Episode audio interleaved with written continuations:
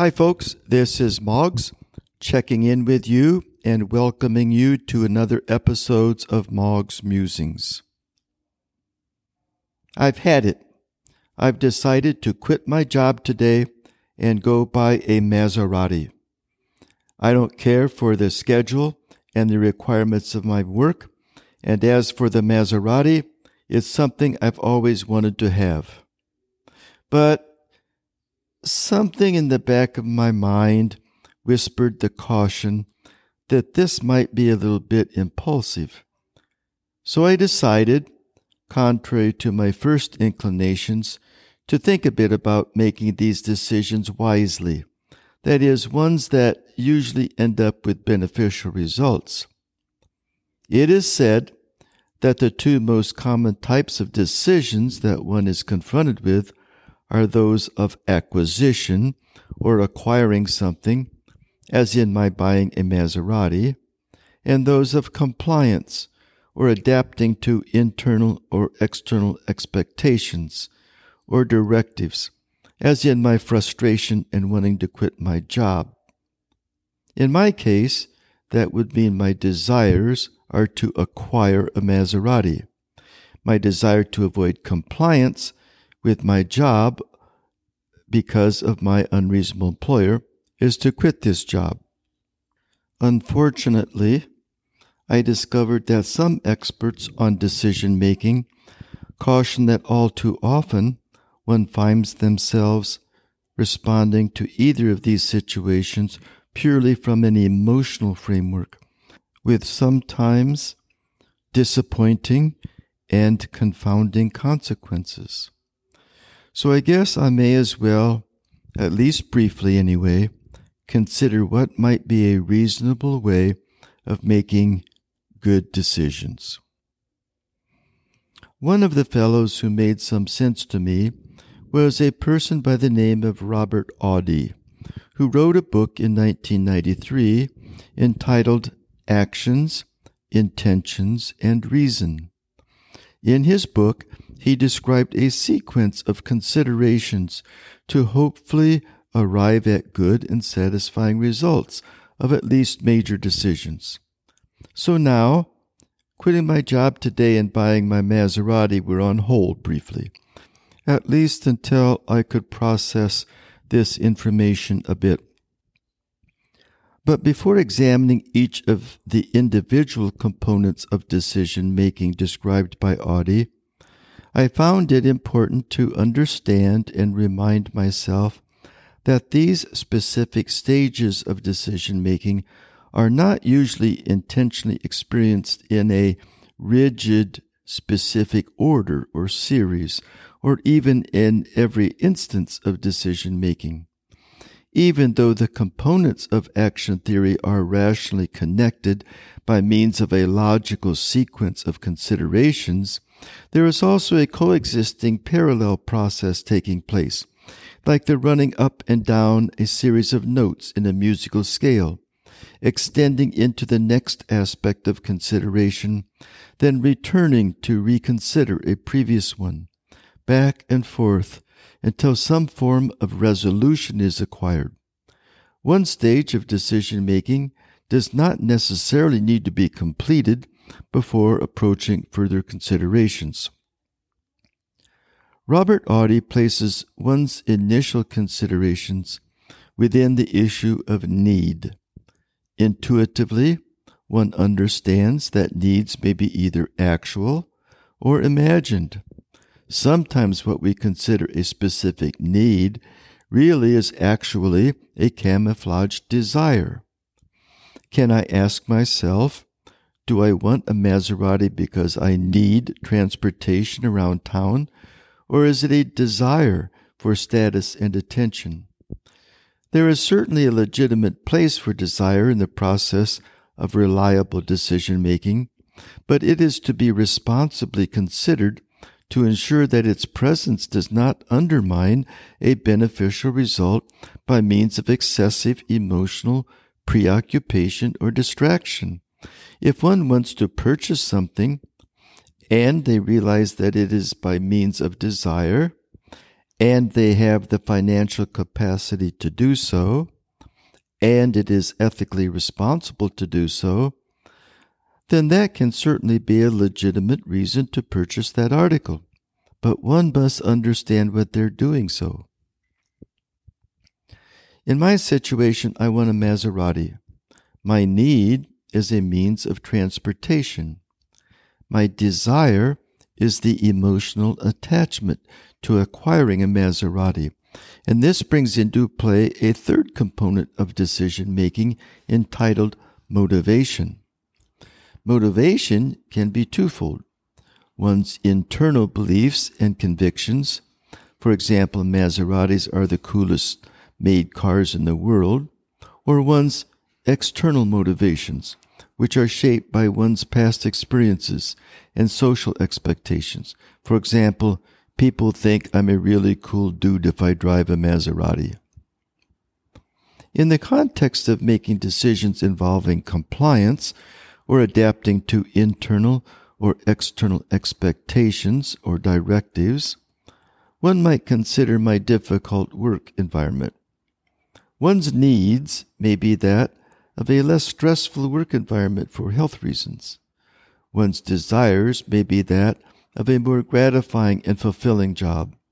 And one's motivations may be the conviction that one's efforts should be meaningful and beneficial with the spirit of cooperation with others. Following one's needs, desires, and motivations is a fourth component entitled intentions. Intentions are comprised of one's ideas of how one is to acquire or access the result of one's decisions. In the case of me buying a Maserati, I would be choosing to do so over the options of borrowing or leasing one or hoping that I will be gifted one by a rich uncle. In the case of a person dealing with unreasonable work expectations, it might involve considering a job change, or a geographic location change, or a change in relationships. Next is the issue of volition, or an assessment of the commitment to act upon one's needs and desires, motivations, and intentions. It determines the difference between one's pipe dreams and the actuality of pursuing a specific course of action? Am I making this decision on a whim? Or am I fully committed to experience the work and sacrifice to make the decision beneficial? By having a realistic understanding of his or her commitment to actuate a need or desire, one can proceed with confidence and hopefully avoid disappointing results. How committed am I to have a Maserati? Perhaps at the expense of other needs or desires? How committed am I to find a more acceptable work environment, perhaps at the expense of temporary unemployment or at the risk of efforts of retooling? A companion to the concept of volition is that of agency. In the context of decision making, it conveys the capacity to take action the ability for an individual or group to act on their own behalf. Its roots stem from the Latin word agere, which means to do or to act. Implicitly, this means one has the capacity on their own for acting upon a desire or need. Do I possess the intellectual and emotional maturity to take independent action upon my needs and desires. The seventh component of beneficial decision making, described by Professor Audi, is that of an evaluation of the reasons for action, which involves an assessment of one's rational and emotional stimuli.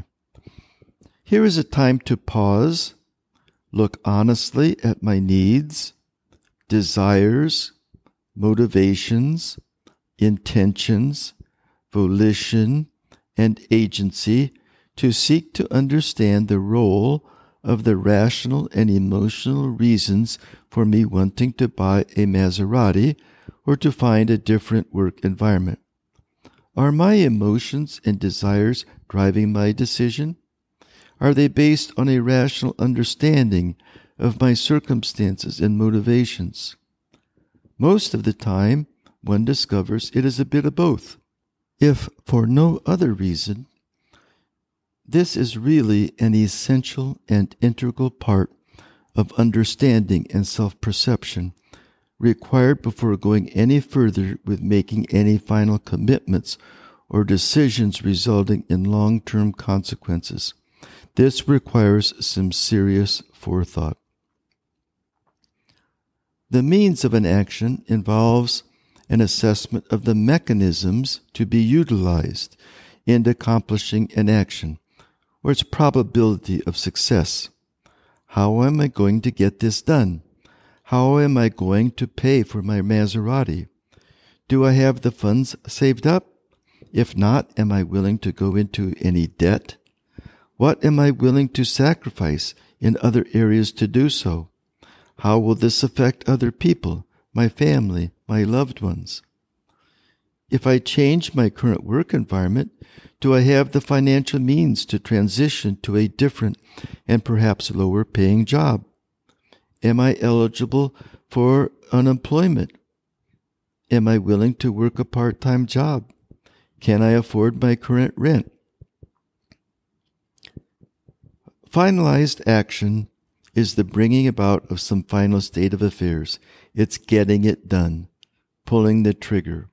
And this involves some courage, recognizing that there may be moments of regret to follow. It's almost a given that one will have second thoughts or doubts. But rather than dwell on them, it can be helpful to learn from them, committing oneself to not dwell upon the past and look positively to the future and realistically to the future, I might add.